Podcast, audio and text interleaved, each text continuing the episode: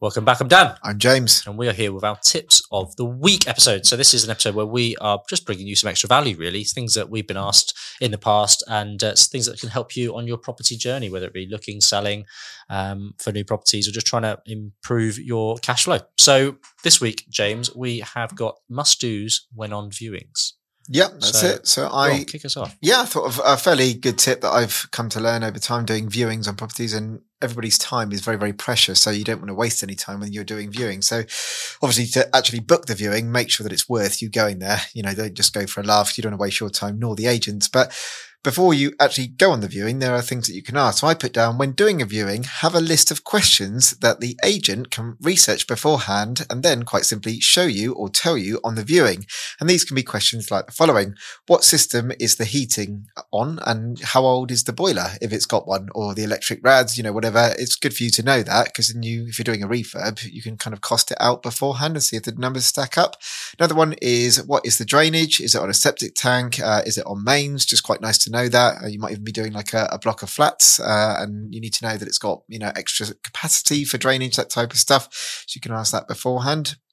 Another one we got is, is there a lease on the property? And if so, how long has it got left on it? So for me, as a general rule of thumb, I don't really like going on anything that's kind of less than maybe 300 years left on the lease because I know that lenders, uh, mortgage companies, they don't like it when it's below sort of 300, but you start getting ones where it's got, you know, 120 years on the lease. They just don't like lending on it. So for me, that's a big no no. So I want to know from, you know, kind of day one, what's the lease like? Uh, otherwise I won't bother wasting the time to go and view it. So you can ask that.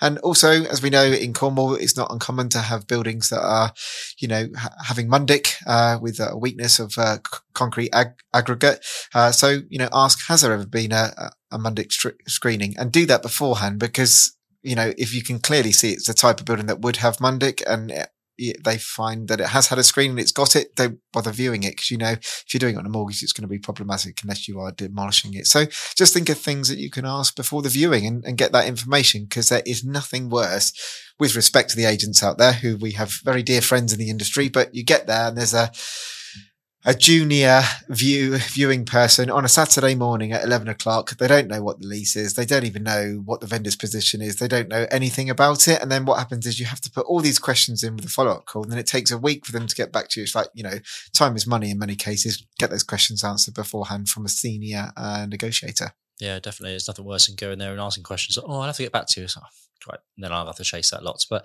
one thing I'd add as well is you're looking for things that you can maybe chip away at. So, are there things that have gone wrong? So, um, again, is there a party wall agreement? Have you got a joining wall with That's a any other other people or uh, things like that? Again, garden, where are the boundary lines? Just double checking the boundaries. What fence is my fence? That sort of thing. Again, these are things that will be brought up in in the conveyancing side of things, but also you want to be clear on that from day one because it might affect things. Um, again, you mentioned about the lease. I also see that that might be an opportunity to negotiate, mightn't it? If Mhm. there is a lower lease on it, it might be a way that you can add some value, is increasing that lease, get a new lease in place.